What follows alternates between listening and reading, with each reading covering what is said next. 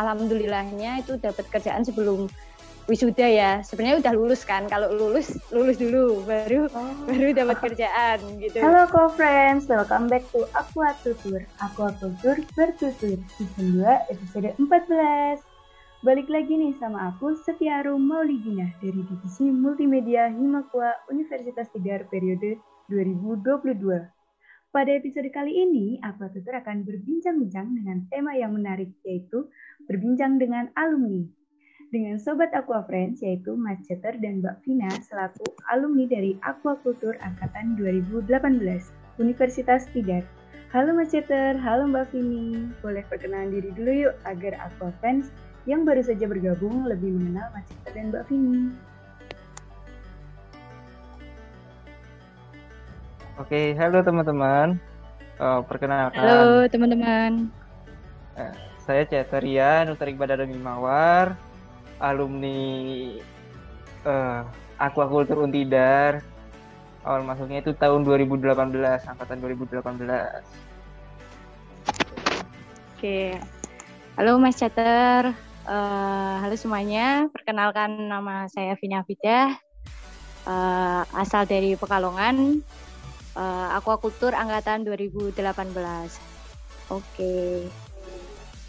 Sebelumnya kami ucapkan selamat ya kepada Mas dan Mbak yang sudah berhasil lulus dari perguruan tinggi dan menyandang gelar sarjana perikanan. Oke, okay. Sebelumnya nih Mas Ceter sama Mbak Vini, gimana nih kabar hari ini? Sehat-sehat aja kan? Alhamdulillah sehat. Alhamdulillah sehat. Buat dari Mbak Vini, lagi ada kesibukan apa nih Mbak akhir-akhir ini? Kalau akhir-akhir ini lagi sibuk cari cuan. Aduh, cari cuan ini. Uh, kalau Mas Ceter akhir-akhir ini ada kesibukan apa aja Mas? Ya, akhir-akhir ini ya sama sih, dari masih ada tugas kerjaan, kemudian ya nyelesain tugas-tugas di kerjaan aja sih. Oh, oke. Okay. Nah, Mbak Vini sama Mas Ceter kan udah alumni nih. Gimana sih perasaannya, atau apa apa ada perbedaan gitu setelah udah menjadi alumni? Karena kan banyak nih dari Aqua Friends yang masih menjadi mahasiswa, pengennya tuh kayak cepet-cepet, pengen kuliah, pengen kuliahnya lulus gitu, kelar kuliah gitu.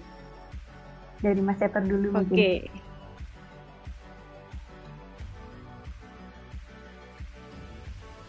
Oke. Okay. Uh, kalau dari aku sendiri sih ya, sebenarnya kan memang perkuliahan itu kan uh, bagian dari, aduh, aduh maaf, maaf ya, lagi ada teman dulu. Oke,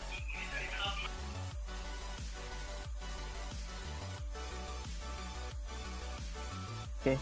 Maaf ya teman-teman. Jadi uh, kalau dari aku sendiri itu kan dari uh, kuliahan sama sekarang ini sudah bekerja itu sudah, nah, kita kan untuk terjun langsung ke dunia eh, pekerjaan seperti itu. Nah, perbedaannya sih ya, kalau di kuliah kita masih bisa kumpul-kumpul dengan teman-teman, masih bisa sering nongkrong-nongkrong kayak gitu.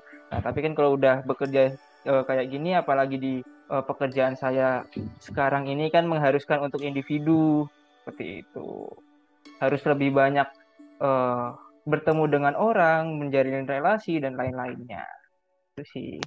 Oke, kalau dari Mbak Vini gimana nih Mbak perasaannya? Uh, aduh, kalau perasaannya yang pertama ya kita bersyukurlah ya, kita bisa lulus, itu target kita.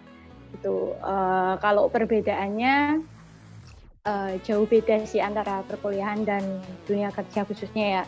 Kalau di kuliahan tadi Mas Ceter nyebutin kita bisa kumpul-kumpul ya, kita masih bisa kayak uh, ketemu sama temen, itu main ke kos itu gampang banget lah, nggak nggak usah harus janjian, harus uh, banyak uh, jadwal-jadwal kayak gitu.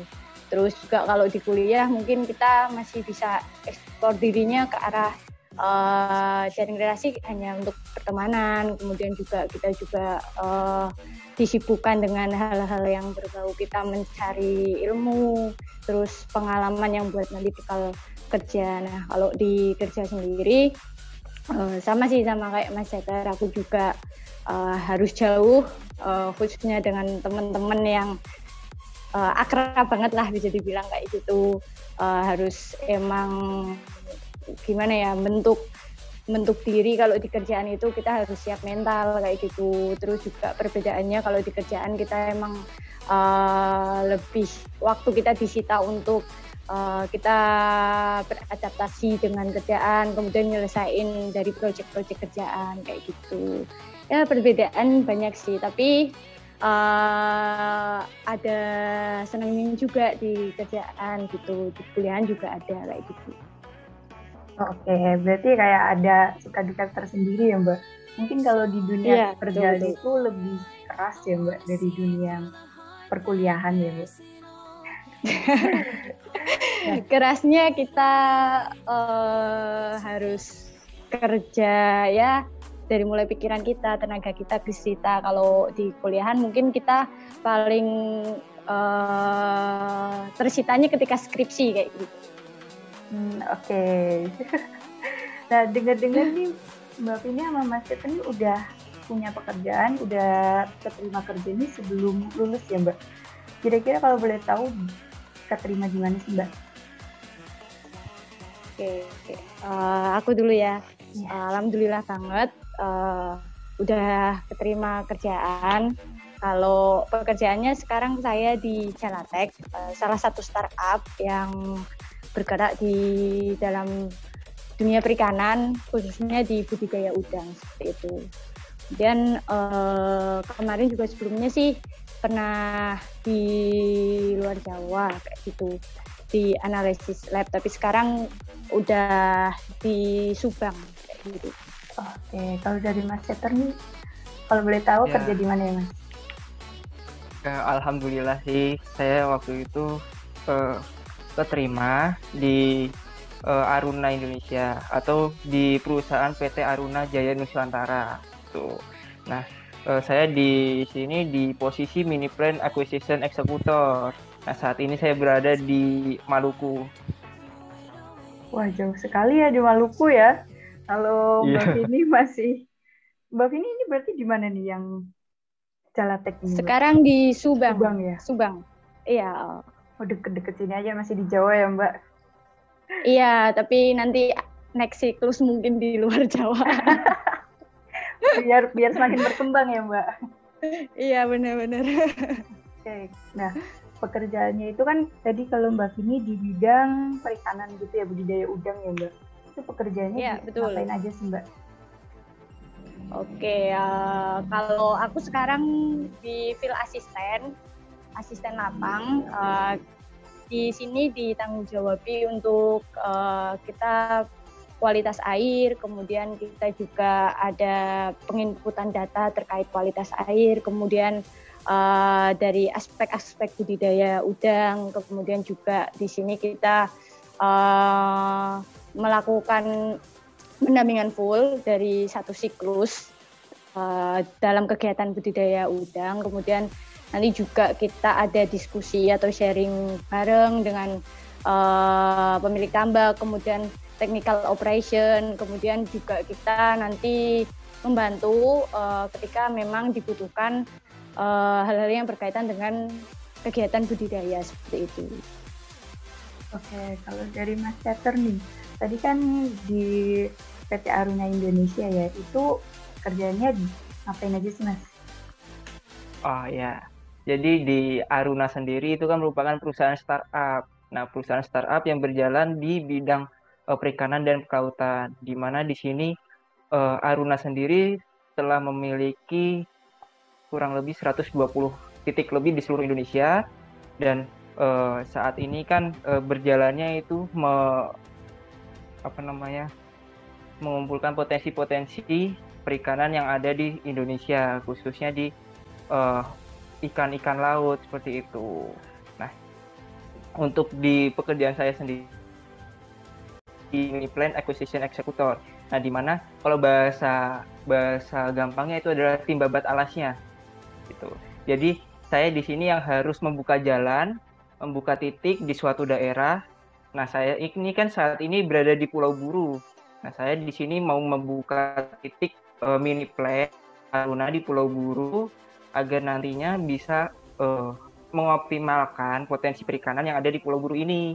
Kemudian nanti kita kita uh, jaring relasi, jaring mitra seperti itu. Kemudian baru dari hasil perikanannya kita proses, kemudian kita langsung uh, ekspor gitu. Kita kita pasarkan di market-market yang sudah ada di Aruna seperti itu. Wah, luar biasa ya Mas sama Mbak pekerjaannya ya. Nah, untuk jam yeah. kerjanya sendiri ini bagaimana sih Mas kalau di perusahaan Aruna ini? Nah, di kalau saya di Aruna sendiri ini kan hmm. kalau jam kerjanya itu kan fleksibel karena kita kan tim lapangan, tim lapangan. Jadi ketika ada uh, waktu yang diperlukan ya kita datang, harus standby seperti itu. Ketika nantinya ada ikan masuk uh, dari dari pelabuhan, ikan masuk kita harus standby untuk membeli transaksi, kemudian kita tangani dan lain-lainnya seperti itu. Baru kita uh, proses, kemudian kirim lagi kayak gitu. Karena kan kalau dari pekerjaan saya sendiri kan memang uh, jauh dari budidaya ya. Yeah. Jadi kan saya lebih ke hasil pemanfaatan kayak gini. Nah, jadi kalau jam kerjanya sendiri ya tidak tidak menentu, fleksibel. Bisa aja setiap hari, bisa aja bahkan sampai malam pun kayak gitu. Jadi tergantung dari adanya ikan, kemudian tergantung dari hal-hal na- lainnya kayak gitu. Dari saya. Berarti kayak standby dua puluh empat jam gitu ya, Mas? Iya, harus standby gitu. Sobat, kalau untuk Mbak Vini, jam, ker- jam kerjanya nih bagaimana Mbak di perusahaannya Mbak Vini?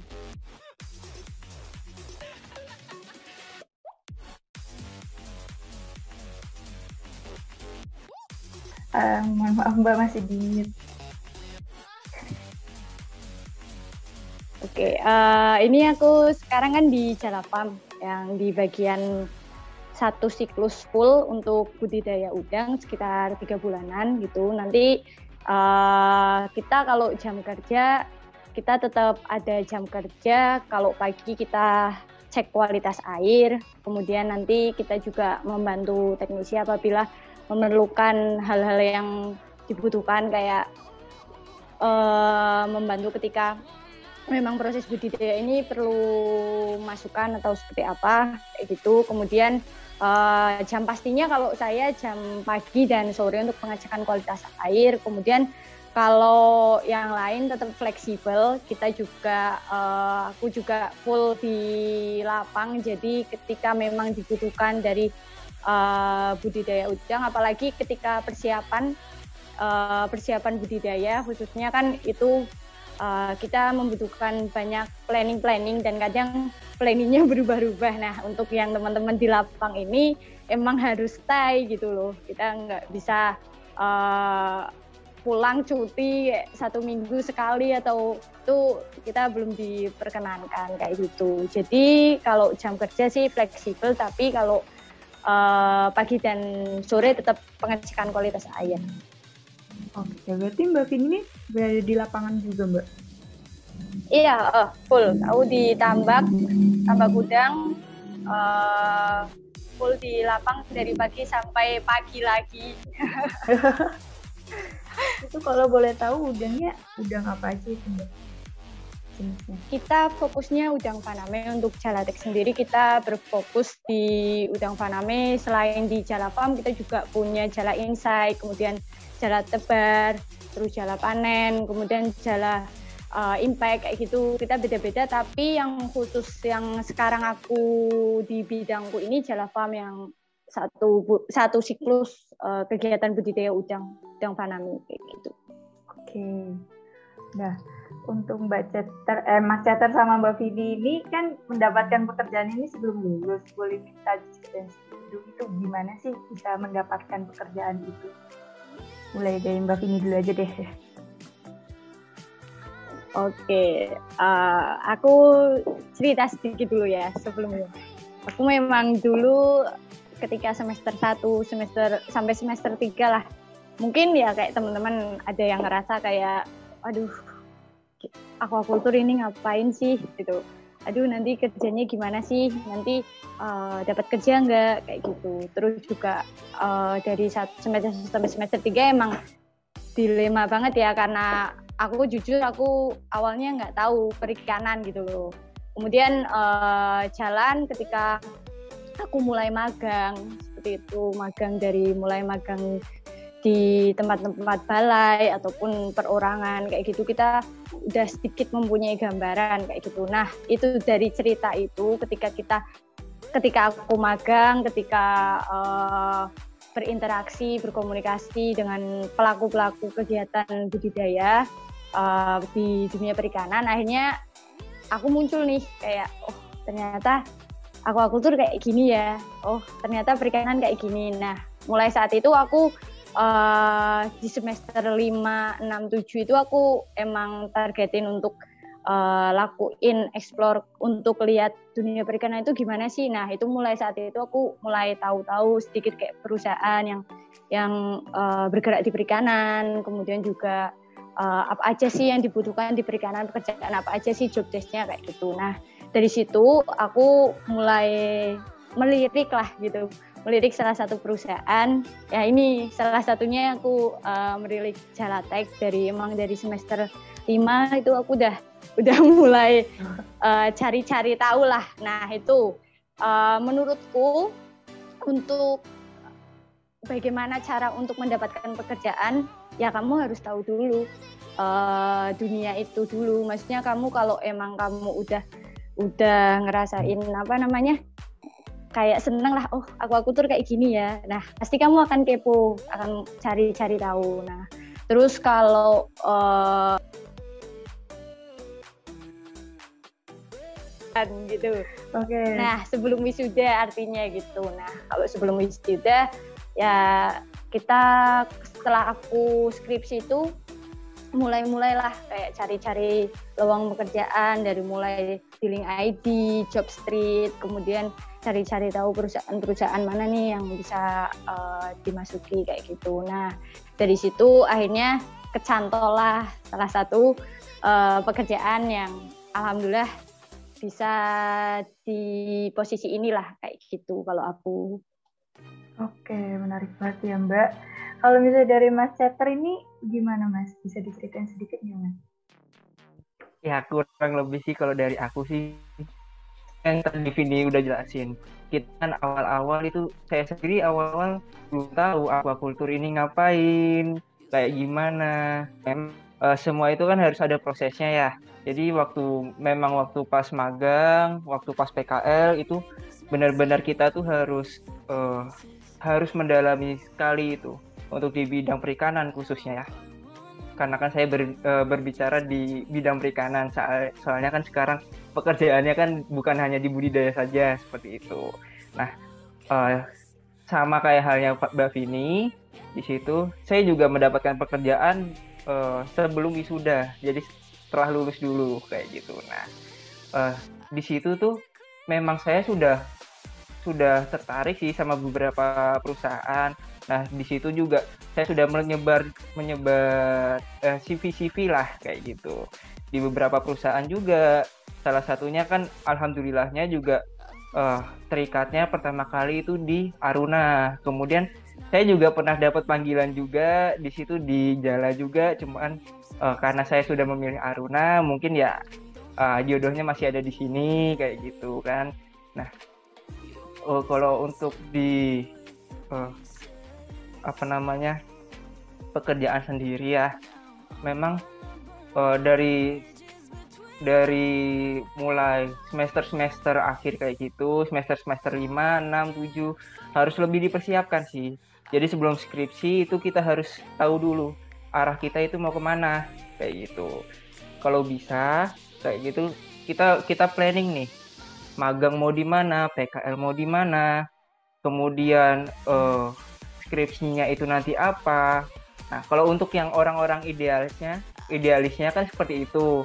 Untuk yang sejalur semua kan, kalau orang-orang yang idealis. Tetapi kan e, semua kan tergantung pada usaha masing-masing seperti itu. Nah, makanya jangan pernah jangan pernah uh, takut untuk mencoba sesuatu, jangan pernah ragu untuk uh, apa namanya membuka-buka link kayak gitu.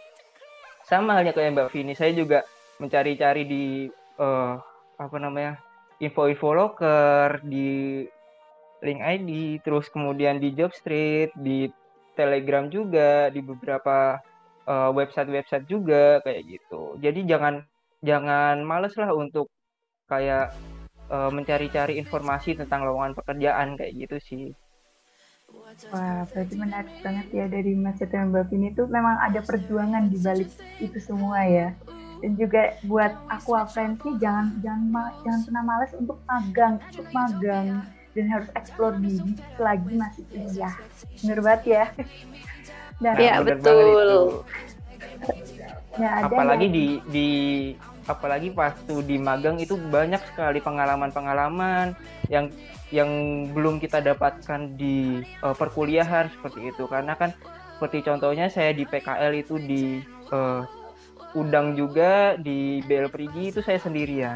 Jadi di mana uh, waktu itu semua ilmu yang saya dapatkan itu baru semua kayak gitu. Nah, makanya mulai dari situ saya udah mulai nih timbul rasanya, oh oh gini ya dunia perikanan, kok asik kayak gini, lama-lama kok menyenangkan kayak gitu.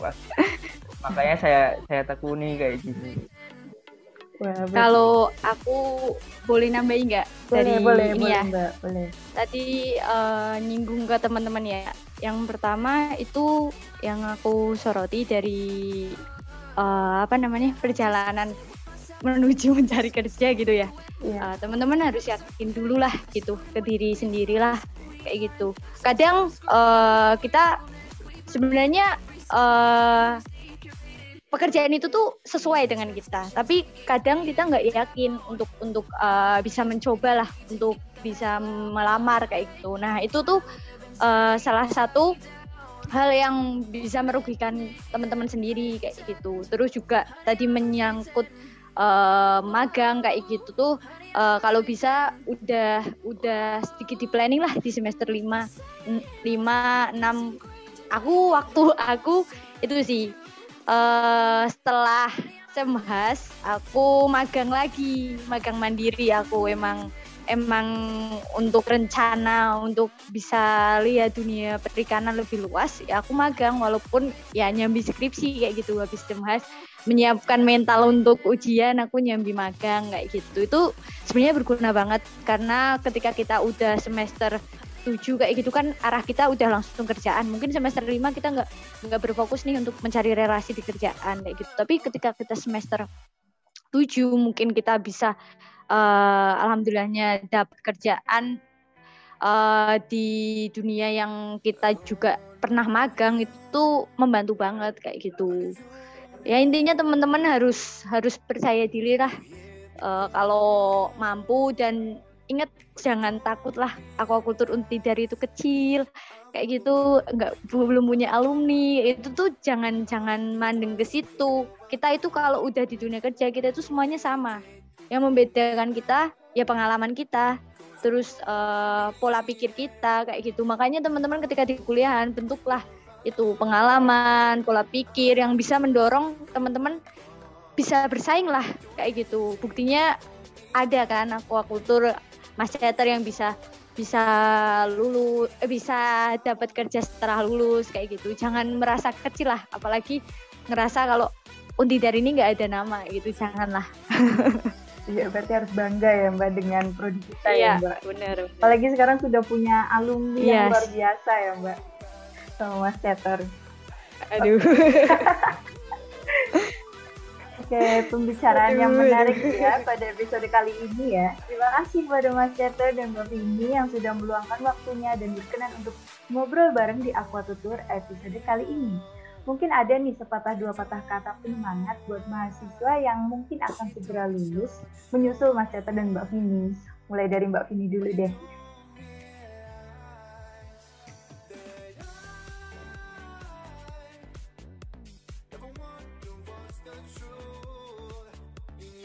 Mas Setiaru dulu aja. Oke, okay, kayaknya banyak betul. banget itu pesan-pesannya buat teman-temannya. Aduh. Yang cowok-cowok. Oke, boleh deh Mas Peter. Nah, jadi ya kalau pesan pas uh, pesannya untuk sama teman-teman, khususnya untuk di Akuakultur Untidar juga, keluarga besar mahasiswa Akuakultur Untidar, ya tetap semangat terus, kita sel- cepat diselesaikan untuk perkuliahannya kayak gitu. Kemudian kan untuk dunia pekerjaan ini benar yang yang disampaikan sama Mbak Vini tadi, kalau misalnya kalau untuk masuk dunia pekerjaan ini tidak memandang kampusnya sebesar apa sih, akreditasinya itu seperti apa sih, tapi e, dari kemauan diri kita sendiri, dari tujuan kita, dari niat kita, usaha kita, itulah yang kita nilai untuk nantinya di e, dunia pekerjaan. Buktinya Mbak Vini saja wanita bisa bisa menjadi orang lapangan juga, itu kan hebat kayak gitu. Nah juga kan ada lagi teman-teman kita seperti kayak Mbak Wiwit yang sudah bekerja, kemudian dari teman-teman yang lainnya juga ada yang freelance, bahkan udah ada yang buka usaha sendiri kayak gitu. Nah itu kan kita kita bisa bisa sharing-sharing seperti itu teman-teman. Nah makanya idealis itu memang memang perlu sih. Saya sendiri kan waktu itu memang e, bingung nih antara idealis ataupun realistis. Idealisnya dalam artian, aduh aku udah di udah di e, udah di jurusan perikanan nih. Aku harus ambil uh, pekerjaannya sesuai sama jurusanku. Tapi sisi lain, di realistisnya, uh, kerja di mana aja aku bisa kok. Bukan hanya di budidaya saja, buktinya kan saya juga di uh, hasil hasil pemanfaatan juga kayak gitu. Nah, tapi kan semua tergantung dari niat sama usaha dari teman-teman yang lainnya. Makanya uh, mulai dari sekarang kayak gitu. Dari teman-teman nih, apalagi kan sudah ada angkatan dua ribu dua puluh dua juga ya, yang saya tahu dua ribu dua puluh satu, dua ribu dua puluh juga sudah harus mempersiapkan, bukan hanya dua ribu sembilan belas saja, sudah harus mempersiapkan matang-matang, harus mencari uh, planningnya nih, mau magang di mana, mau menjalin uh, relasi di mana, caranya mengembangkan diri itu seperti apa, harus pintar-pintar di sana. Masih banyak kok uh, peluang-peluang kita di di dunia pekerjaan. Setelah lulus dari universitas itu masih masih panjang, masih terbuka lebar untuk uh, untuk diri kita sendiri ya, untuk alumni Akuakultur Tidar kayak gitu sih. Itu sih, jadi ya uh, terus terus semangat.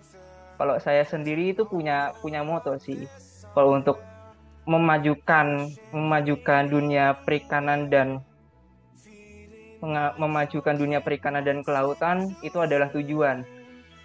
Berprogres untuk mencapai tujuan adalah keharusan. Jadi semua itu bisa karena terbiasa. Jadi ya itu sih untuk uh, pesan dari saya. Tetap semangat terus untuk teman-teman Akuakultur Tidar. Oke, jadi Mbak Vini nih, boleh nih. Oke, kalau dari aku, uh, teman-teman jangan membandingkan diri dulu dengan orang lain. Proses dari orang lain itu nggak bakal sama. Teman-teman harus yakin bakal ada waktunya. Nah, ketika diberi waktu, manfaatkanlah semaksimal mungkin. Baik yang angkatan dua ribu delapan belas, insya Allah pasti uh, aku yakin teman-teman bakal jadi orang hebat. Kita akan jadi orang hebat, uh, walaupun angkatan pertama.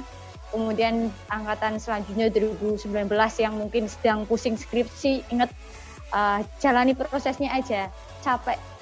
Sampai di skripsi itu uh, bakal membuahkan hasil nanti kalau kamu udah dinyatakan lulus kayak gitu.